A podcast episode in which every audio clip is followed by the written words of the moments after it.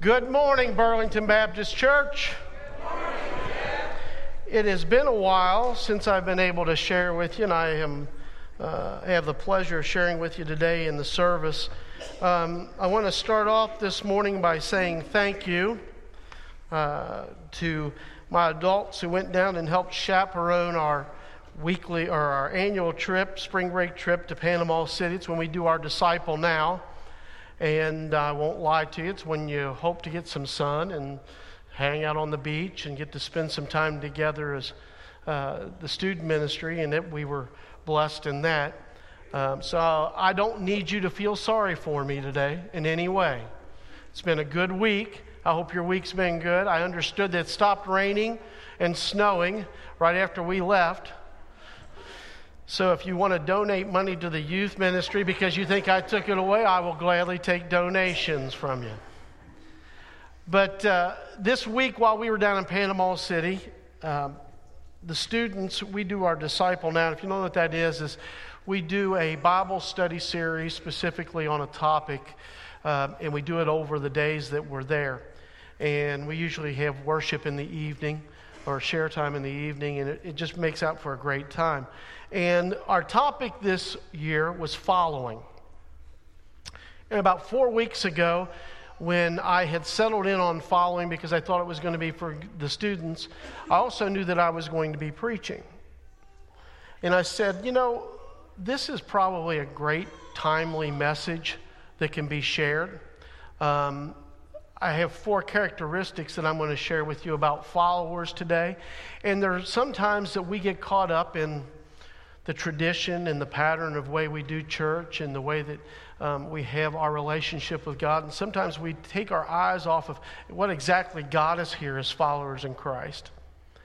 And when I think about following in that term, I revert back to my childhood, which is becoming farther and farther in the past.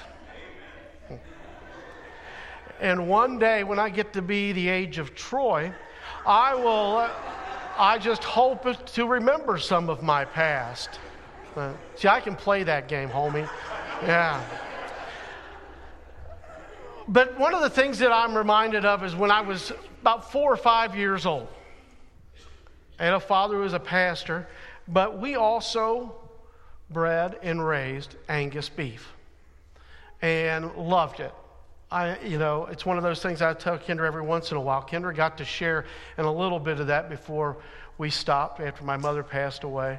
But um, she got to share in a little bit of that. She got to share in it so much that the bull chased her around, if you want to know.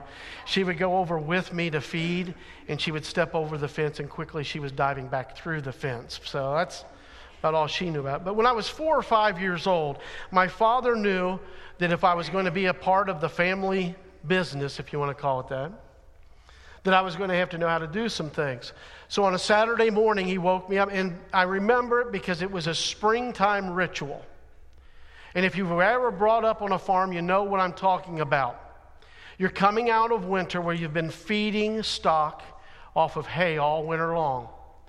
And finally, the fields have started to green up. You might have helped it out by throwing some fertilizer on it.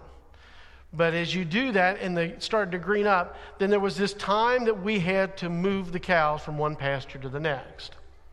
Now, we always fed in my Uncle Raymond's field, and that meant that we had use of the barn. When we would move the cows, we would really move them across or down a rock road and then across a highway. And we'd have about 40 or so head of cow. The one thing you have to remember that springtime and cows mean that you have somebody said calves. Oh my goodness. And they are the most obedient animals on the face of the earth. You know, when I got out of the cattle business, I said, Those days are behind me. And God has blessed me with three teenagers. They're so obedient, so loving, so gentle such a liar. Okay. So, my job when I was at that age was I was the swinger.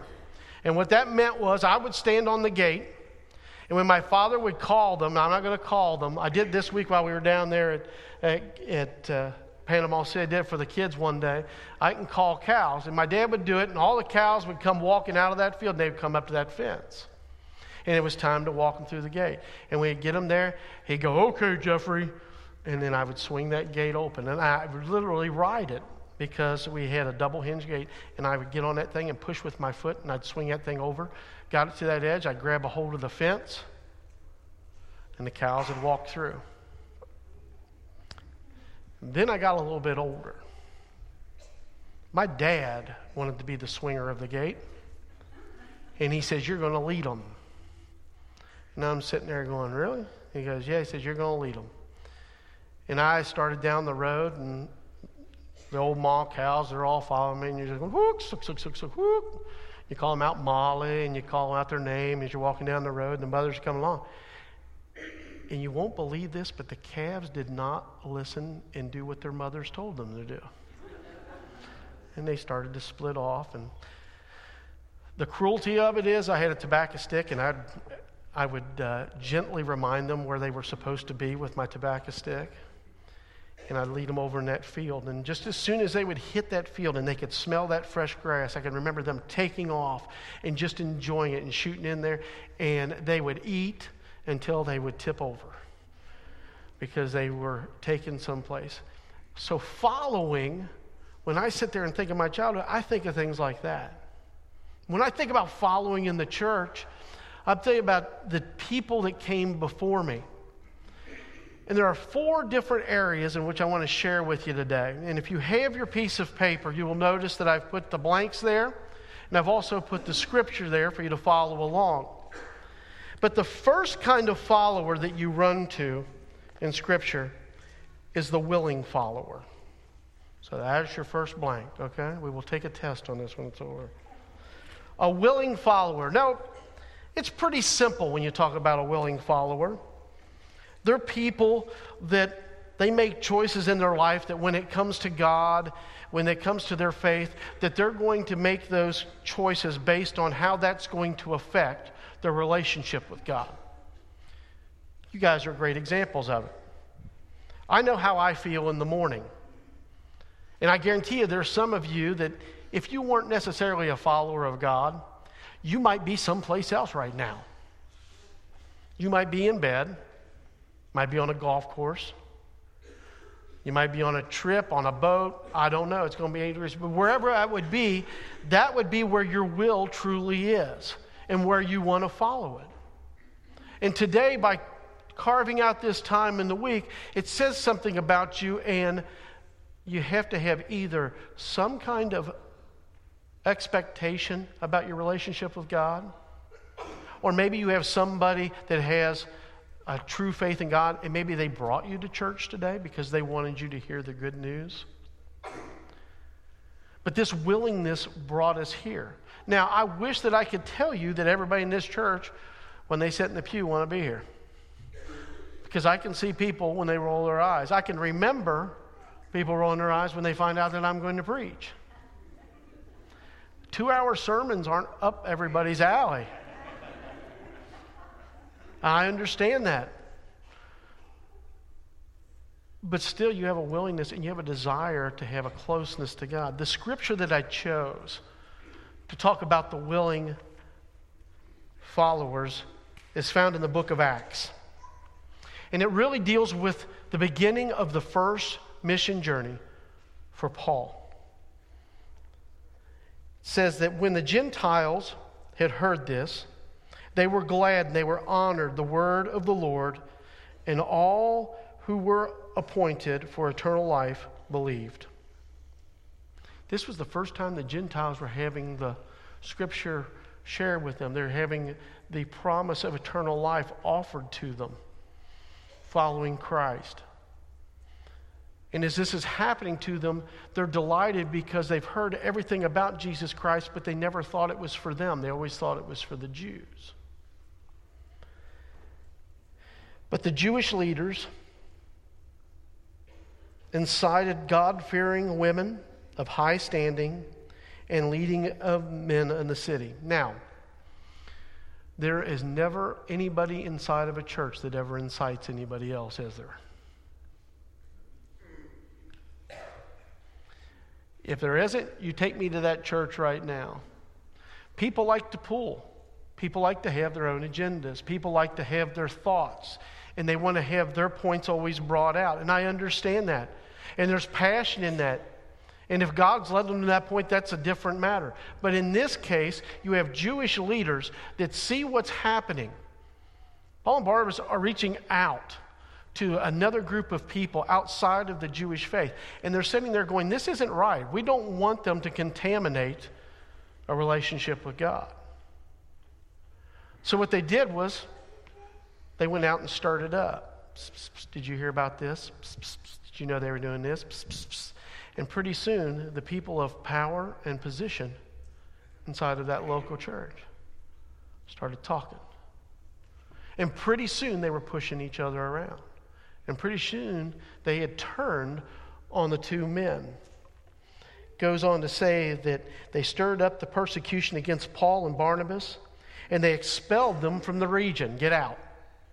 It's not going to happen here. Scripture says that they shook off the dust off their feet as a warning to them, and then they went on to ask him. And the disciples were filled with joy and with the Holy Spirit. Paul and Barnabas were willing followers. Because in the midst of where the turmoil was beginning, instead of saying, I'm going to pick up my toys and I'm not going to play this game anymore, to heck with them, I'm going to go find another job, they stuck it out. Stuck it out to the point where they even left where they were because they knew that there were so many people that Jesus Christ had appointed them to go out and share his love with. And I love imagery. I'm a historian, got a degree in it. It's absolutely worth nothing. As a historian, when I see imagery, it just it, it makes me salivate. In, the imagery here is this that Paul and Barnabas they take off their shoes and they shake off their dust. And this has appeared in other parts of Scripture. Jesus had told them just to knock the dust off their feet. But the imagery is that they were doing exactly what the Jewish people did. Up to this point in time in Jewish culture, when they were trading with Gentiles, people that weren't in the faith, one of their traditions was when they would leave that city, they would knock the dirt off, almost like leaving them behind and going back to their city.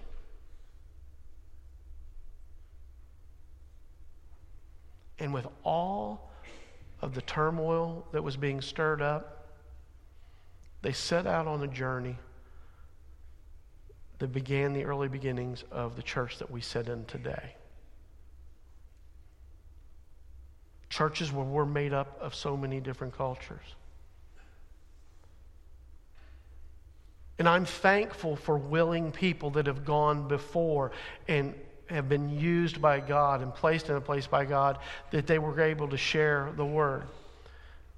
I wrote this little note to myself about this. it says that God will call you to be his missionary or to be on mission for him. And in my life, I can tell you that I have enjoyed some wonderful experiences like this. Sometimes it's the downfall of the church. And Kent was in here in the first service when we go to lunch, we have a lot of talks about a lot of different things. And one of the things that we talk about is things that people have said to us that just, it just doesn't fit. And we were sharing from our past, years and years ago, about people that would walk in and they would sit there and say, You get up there and you talk about going out and sharing your faith and winning people to Jesus. That's your job. That's what we pay you for.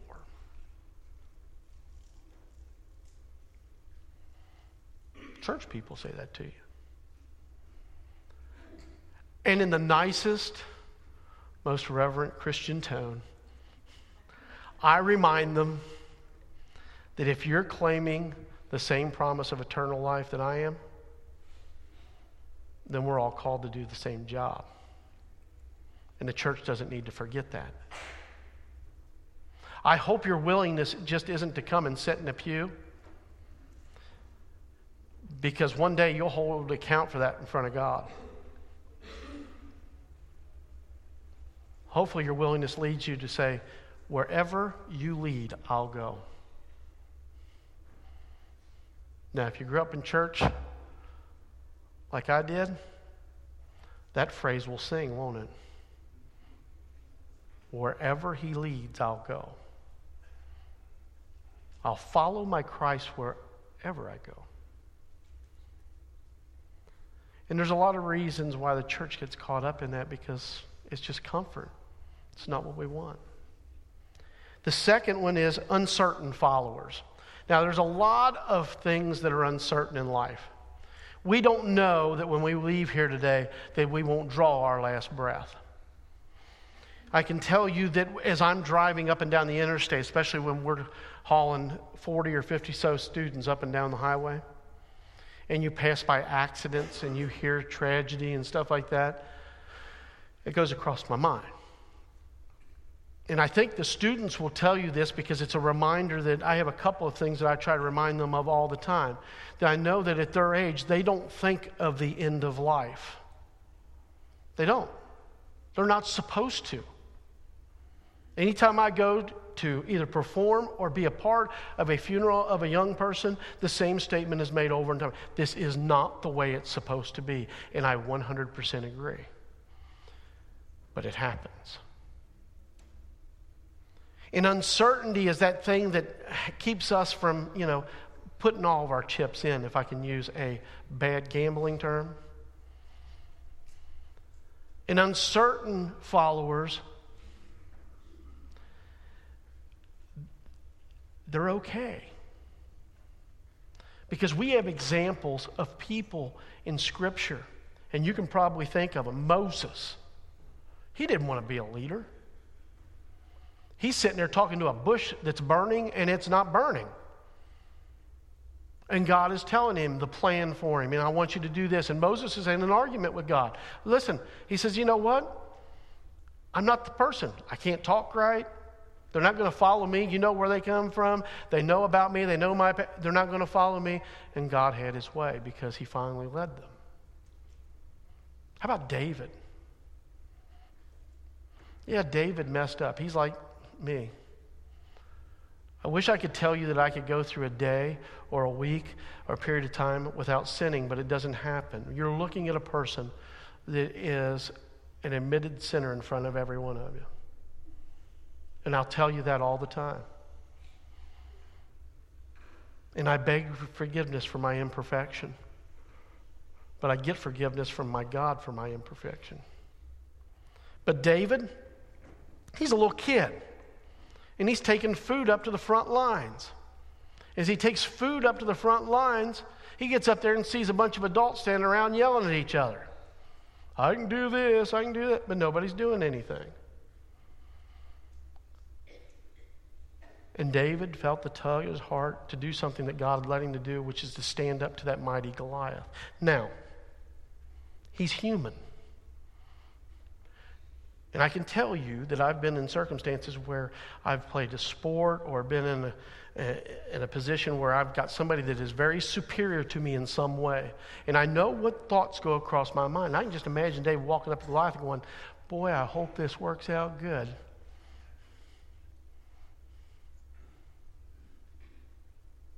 There's got to be a little bit of uncertainty because we're human. We're bathed in sin. We've got the devil that tells us every day we're not worth it. We're not good enough. We'll never be good enough. And when we get to right on the precipice of being able to make a difference in somebody's life, he reminds us of something from our own life and says, You know what? If they knew this about you, they'd never listen to a word you said. He's good. He knows each piece of us. In Scripture, one of the most uncertain followers was one of the most certain followers. His name was John the Baptist.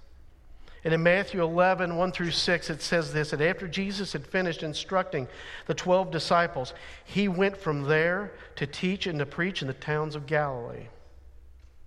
When John, who was in prison, heard about the deeds of the Messiah, he sent his disciples to him and said, Are you the one who has come, or should I expect someone else? Jesus replied, Go back and report to John what you hear and see that the blind receive sight, that the lame walk, those who have leprosy have been cleansed, the deaf now hear, the dead are raised, and the good news is proclaimed to the poor. Blessed is anyone who does not stumble on account of me. When uncertainty seems to be creeping into your life, when uncertainty seems to be that one thing that you can't account for, go weaken your knees. Get down and have a face to face and a heart to heart with our Heavenly Father. Because in that moment, He is going to reassure you you are exactly what you are supposed to be and you are where you need to be. Now, ho, ho, ho, be careful. Because if you're not, my God will let you know that too. He'll give you that, e- that uneasiness. And that means you might have to call a brother or sister in Christ and share with them and talk with them. It means that you're going to have to open up this book a whole lot more and find exactly what kind of a follower God wants you to be and where He wants you to go but it's going to remove that uncertainty. Uncertain followers come in all kinds of packages. And when my uncertainty, I know the places that God has allowed me to go and serve. One of those was in England. And this summer, I will go back to England for the first time in a, several years. And we're taking a group over, and we're going to be working in Manchester. But the last time I was in England, I worked in a park with a missionary. And every day we would have children come into the park and they would play games and we would tell them Bible stories and we had them all day. Their parents would go to work and lock them out of their houses. And as uh, they would sit there, we had one young girl, I'm guessing she's 14, 15, 16 years old.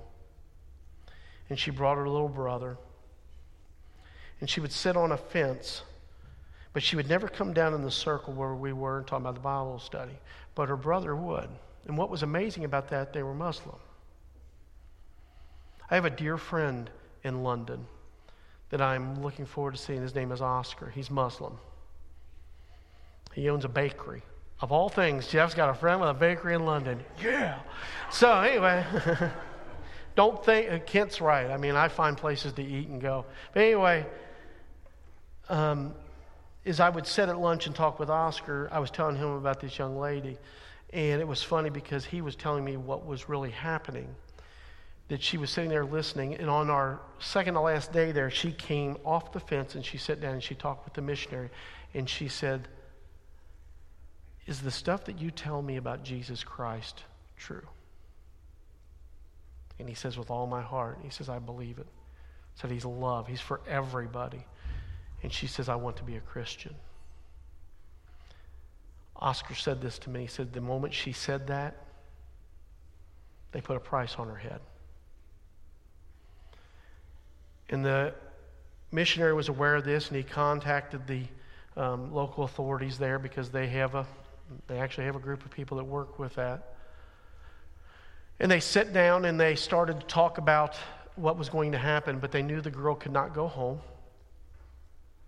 and that she would have to start another life over. And we were not allowed to ask her name or where she went. To this day, I don't know where she was. But her uncertainty was cured by the fact that a missionary said, With all my heart. Because she had told him that she did not know of a Savior or anybody that loved her that much. And how hard of a decision was it for her to make that, knowing that that was going to cost her everything? But she was willing to do it. So, uncertainty necessarily doesn't mean a bad thing. Because here I'm standing on a stage in another country sharing the testimony about a young lady who stepped out on faith to follow our Savior. It shouldn't be that hard for us. Supposedly, we live in a free country. A lot of question about that these days. But do we as Christians take up the banner like that in our own country? And the answer is no. We sit in our churches like martyrs and we sit there and we sit there and think somebody else is going to fix this. And I've got news for you. Listen, I told you I was a history major, history, political science. That's what I graduated with from Cumberland College.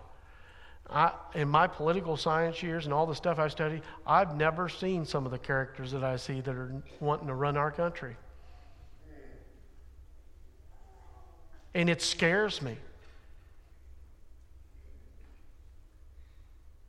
But it doesn't scare me enough to lose faith because I've got a Savior that's already conquered this world. This week, when we were down in Panama City, I asked the students, I said, we started a little bit of talking about politics, and they were asking something. And I said, listen, I said, it doesn't matter who. I said, what do you guys think that a politician should be? And it was amazing because they said truthful. In a world filled with lies and attacks, they're looking for that truthfulness. Number three is the ultimate cost of following. Because you know what? It can cost us. I shared that with you about that young lady. It cost her her family. I know of people that their faith has cost them their jobs. People that had to make a decision that am I willing to back down and not be so known about my faith just to keep my job? Or do I believe that God is going to deliver for me this and put me someplace else? I don't know if I've ever shared this before. I didn't share it in the first service. But I ran into a gentleman. He was my boss at Fifth Third Bank. And I remember that Mike had called me and asked me to consider to be the youth pastor here at the church. And I went back into work that next day. And I'm not going to use any names or anything, but I went into this gentleman's office and I said, You know, I said, I'm prayerfully considering, which kind of set him off. So I'm prayerfully considering accepting this position. If it is, it's a full time position. And I'm going to be leaving the personal banking area. And he looked at me and he says, Why in the blank would you want to do that? And it just came over me like somebody poured a bucket of water. And I looked at him, I said, Because I want to help and reach people like you. Hello. I did get to finish out my two weeks. No, it, was, it wasn't that bad. And you know what? He wasn't such a bad guy bad timing. It was Y2K. They were all afraid that the whole world was coming crashing down. You guys remember that? Y2K? People making millions writing books about something that never did happen.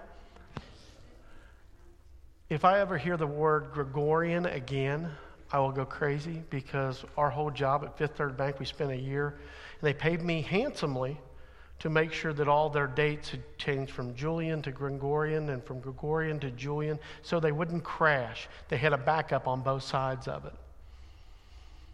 So it was a bad year for them, 1999.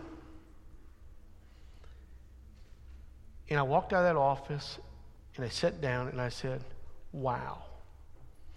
I said, I've been praying about it, didn't know what I was going to do, and God gave me the answer in a moment. And then the real prayer started. Please, God, help me go home and tell my wife that I'm leaving the job and I'm going into ministry. Because her mother had warned her about that. I don't know how many times. Poor Sonia, Kendra, don't marry him. He's going to be a minister. And everybody, th- everybody sat there and laughed about that, but that wasn't the reason. It was because Kendra can't cook chicken and she couldn't make sweet tea. That's what she said to you sitting at the dinner table. My wife can make wonderful sweet tea. She knows it just has to come in a Cane's cup nowadays. Um, So when I'm sitting there thinking about the ultimate cost, a job might not sound like a lot, but in today's standards, it can cost people a whole lot. It can mean a lot. In the scripture that I chose, and I'm not going to read all of it, but it deals with the story of Stephen, and you've heard this before. That here is a young man. He wasn't an evangelist out for years and years and years. This is a young man in his faith that loved God so much that when he was questioned and it was put to him, and the people gathered around him, he would not back down in his faith. And he finally incited the leaders of the church so badly that they drug him out and they stoned him. And the, the key isn't about the stoning, because that's a tragedy, yes. The key is what happened to Stephen while it's going on. Scripture says it says he lifted his eyes to heaven and he saw his God. There's even a part in that scripture that talks about the fact that when they looked at his face, he had the face of an angel. So he wasn't by himself. And the heavens opened up to him, and he realized that God was exactly where he said he was going to be. And the ultimate cost of his life was a little bit because, again, here we sit in a church today, all these years later, remembering someone that died for our faith. Where are you? At what price is too much for you to pay for your faith in God? And I wish that I could tell you that everybody is, you know, on board and everybody has a ton of faith. But let me just share some statistics with you. This was a 2001 Gallup poll. They went into the churches and they asked the people in the church, Do you consider yourself a real follower? Are you fully committed to your faith? And when they finished this big Gallup poll over that year, it came out to 17% of the people in the church said yes. This isn't unbelievers. This isn't people that are sitting out in parks or playing golf on a Sunday. This is the people that are sitting in the pews, just like we're doing today. And I realize that cross section is influenced by region, by faith practices, and all that stuff. 17%. Heck, I'm dumb and I never scored a 17% or lower on any of my tests.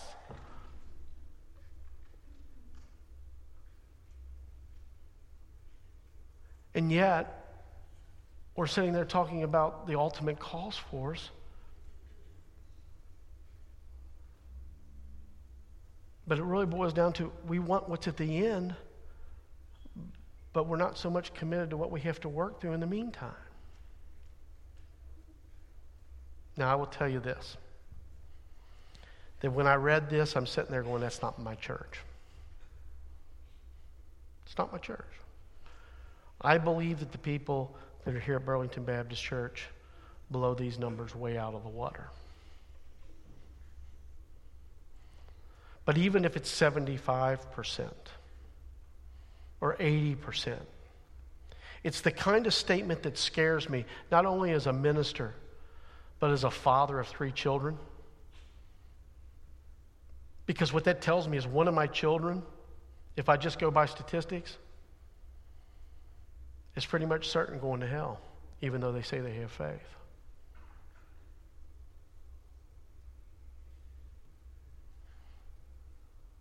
And even though I don't always say it or show it, I love my children. I have to point at her when I say that because eh, you're always on them. You know, this week while we were down in Panama City, one of the things that I thought was a long way off happened. Many of you know that my oldest son, Brett's graduating here in four weeks. And I can remember when he was born. He's been in the youth group all through and watching him come up and be raised through the church, and now he's getting ready to set out on his own, and that comes with its own fears and doubts and stuff like that.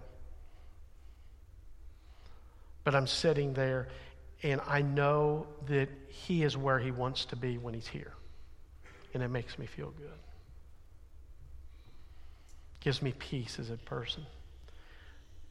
There is probably somebody in your life that you know doesn't have that kind of peace, and they're just waiting for someone to talk to them. And if it means that something in your life has to change, let's just lay it out on the table. If something in your life has to change in order for the message of how much Christ loves you and what he's done in your life gets to that person, then please, by all means, begin to change, or at least ask God what needs to change. The devil doesn't need any more help putting more hindrances in this world for people. What he needs us to be is true followers of him, and every word that we say is about God and about Jesus Christ and through Christ. And you know what? I couldn't have been here unless it was the faith that I have in this. You know what? That needs to be the stuff that's spewing out of our mouths all the time.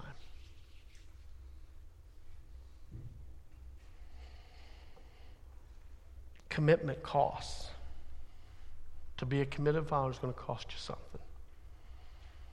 So just know that going into the game. The last one that I have for you following when things don't look so good. I said that in the first service, and I could hear some people chuckle.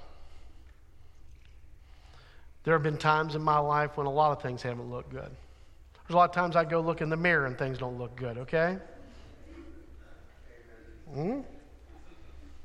And you know what? Same God that created me, created me in a certain way in which He's able to use my talents, the gifts that I have. I don't have all the answers for everything on the face of the earth. I wish that I could answer everybody's question, but a lot of time I say, you know what, we need to sit down and we need to open the Bible up together. I said, because I don't want you learning something that I need to know too.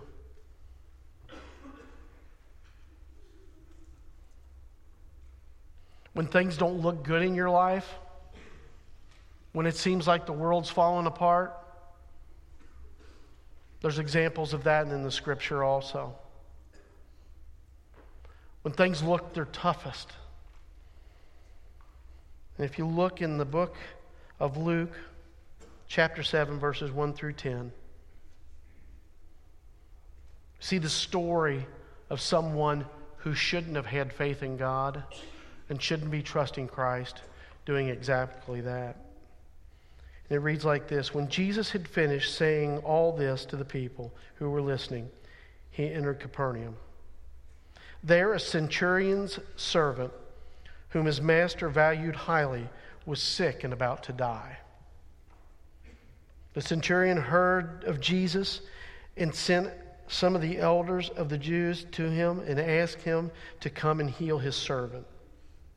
When they came to Jesus, they pleaded with him earnestly This man deserves to have you do this because he loves our nation and he has built our synagogue.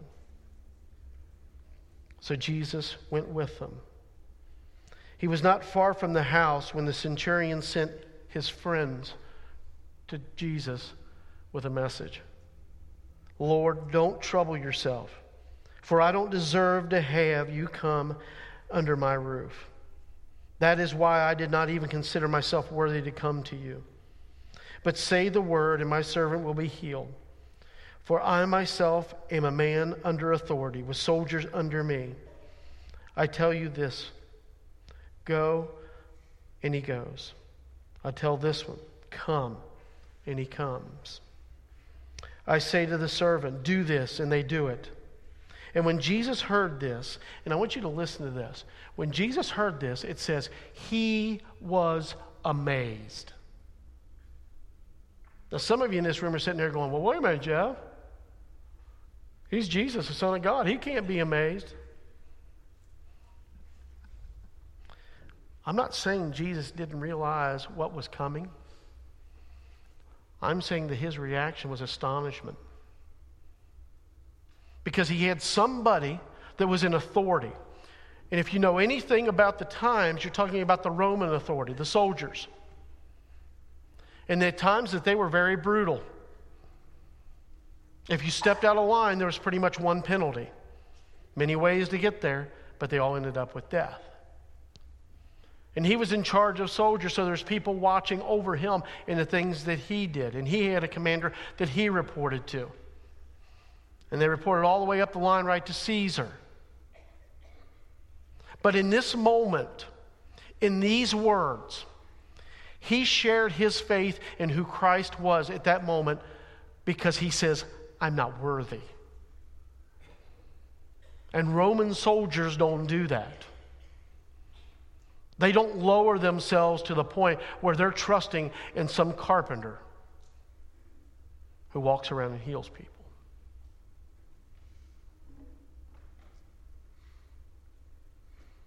As you finish that scripture, you find out that Jesus stopped there, and after he was amazed, there was no need to finish the journey because the servant was healed and brought back to life.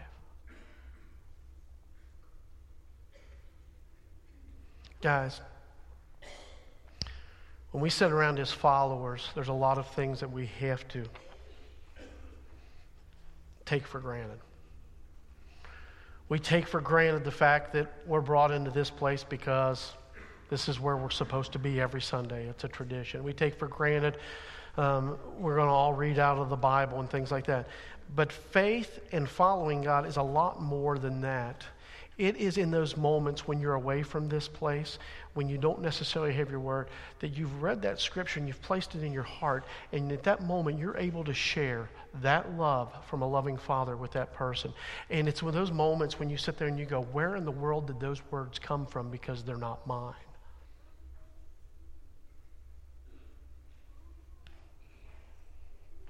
It's what I say every time I preach.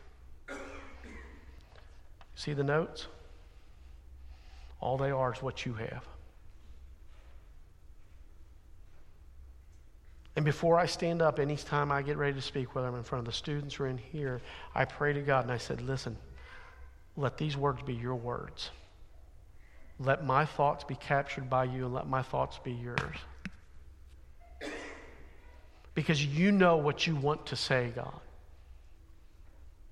And today, what he wants to say is that he appreciates the fact that we come together every week and we follow him and we sing the songs. But there's so much more that we can accomplish if we trust God.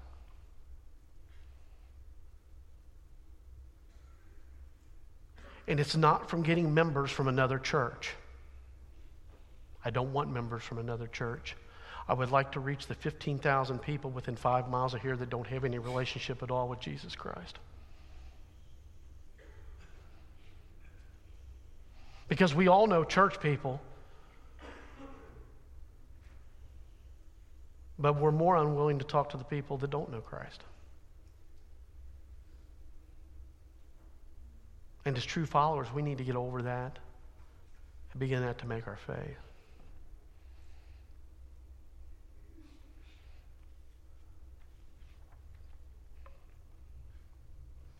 It all boils down to this that God's track record matters.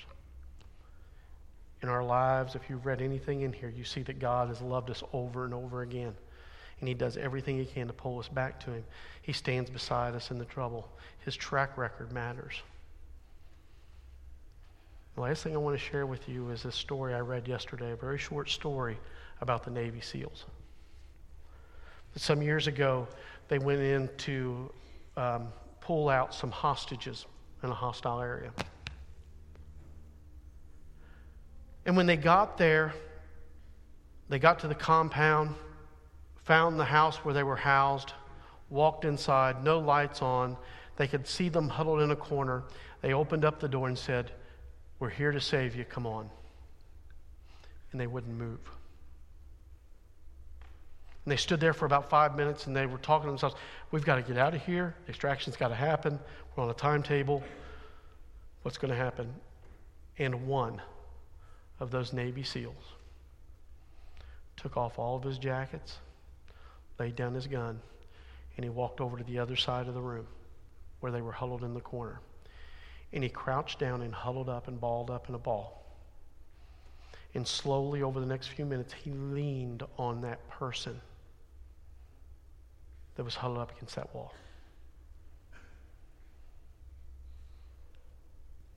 And after a few minutes passed, he just turned to them and whispered to the person and says, It's okay. I'm here to save you. I'm going to take you home. And when he had said that, he stood up. And that one hostage that he whispered that in the ear stood up beside him and began to walk to the door. And pretty soon the rest of them saw that and they stood up. And they brought them all home safely. Such imagery, but it's so true. That today our Savior says the same thing to us. Wherever you are in life, whatever struggle you're going through right now, if you've got pain going on in your life, He is saying to you, It's okay. I'm here to save you. I want to take you home. And maybe you've never heard those words before. Maybe you've never heard it said to you, and now you can hear it echoing in your mind. But it is the message that Christ offers to us every day. And we, as followers, have to be like that Navy SEAL to lay down all of our weapons and all of our pain and all of our scars that we carry with us and crouch down to the person that we know that is thriving in pain and whisper in their ear, It's okay. He loves you and He wants to take you home. If you don't have a personal relationship with Jesus Christ, I'd love to talk to you about it. I'll be down here in the front. And as we talk about the things that are possible in your life and you, you understand the struggles, you're going to find out that you're never meant to go through any of this stuff by yourself. Maybe you don't have a church home. I love this church, not because I'm employed here, because these people love on people. The one thing I can tell you is that today their willingness and their openness to love on you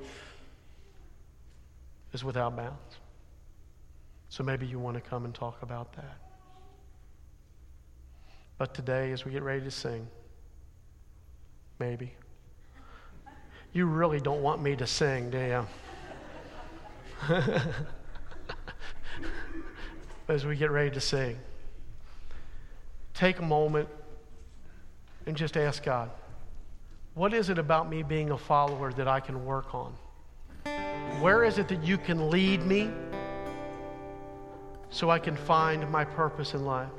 Maybe it's just simply coming down today and you need to have a one on one, a heart to heart talk with God. The steps are open. There's willingness just to ask you. Just be truthful with me. Let me love on you. Because that's the hope of our Savior.